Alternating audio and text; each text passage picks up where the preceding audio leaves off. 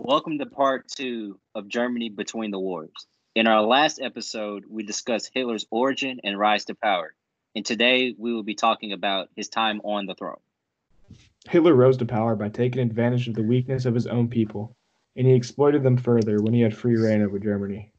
Exactly. His speaking skills were sharp and his charisma was high, so the German people bought what he was saying. Hitler was then able to brainwash his own people as a toxic way to take over Germany. You mentioned he brainwashed Germans at the time, and I want to get into that a little more. Of course, when German people started to realize the horrible things he was doing, a large minority was against him and they opposed him. But by this point, Hitler had already accumulated enough power for this resistance to be practically useless, and quickly this minority was overpowered by Hitler's Nazi organizations. Yeah, he made sure to quickly eliminate all other groups and political parties, and Nazi rule ended up being a complete hierarchy that controlled every part of German society. It's sort of like North Korea today. When you flood the masses with information and take away all distractions, even the strongest minded people will buy in and end up brainwashed. Keep in mind, Germans were weak at this point, and they had just been blasted by World War One and the Treaty of Versailles with all the rep- reparations. Yeah, of course, and Hitler made sure to attack the weakest of the weak first. He created organizations for women and children and poor wage workers, and the Nazi Party gave them hope for their future.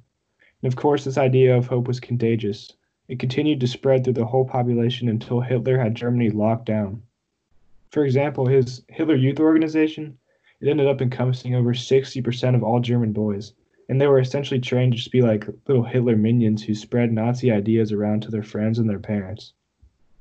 Yeah, and honestly, it doesn't even sound real. It sounds eerily similar to George Orwell's 1984, with the kids policing their own parents.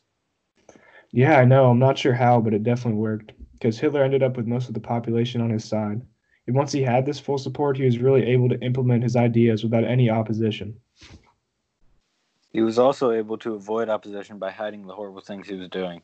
He was committing a mass genocide, and the German citizens didn't even know about it at least not to the full extent. Yeah, obviously Hitler was extremely dangerous with this amount of power he held. And he was really able to put into action his ideas of hatred, anger, racism, and social Darwinism he wrote about in his Mein Kampf. He was power hungry, and his social and political ideas all tied together. His main political idea was territorial expansion by any means necessary. And as his army spread, the Nazis murdered all the Jews they could find, and they caused complete terror. His hatred of the Jews was one thing he talked about a lot in his Mein Kampf, and it still makes no logical sense. He pretty much hated a religion for no reason at all. He views he viewed them as impure and unhelpful to society. Yeah, Nas, what what you are describing is pretty much pure racism, which in the hands of someone with as much power as Hitler can be extremely devastating. You also can't forget how he quote unquote purified his own country before expanding. He killed off every Jew, every mentally or physically disabled person, pretty much anyone who didn't fit that blonde hair, blue eyes stereotype of a German. It's sort of ironic that he didn't even fit the t- stereotype himself. Exactly, Max. But that's besides the point, I guess. He wanted his country to be pure, to be a pure Aryan race because he viewed them as the strongest, and he would stop at nothing to achieve this new Aryan race. And that's all we got for today. Thanks for listening to Germany Between the Wars, and uh, make sure to tune in to our final episode where we discuss the downfall of Hitler and the downfall of the Nazi regime.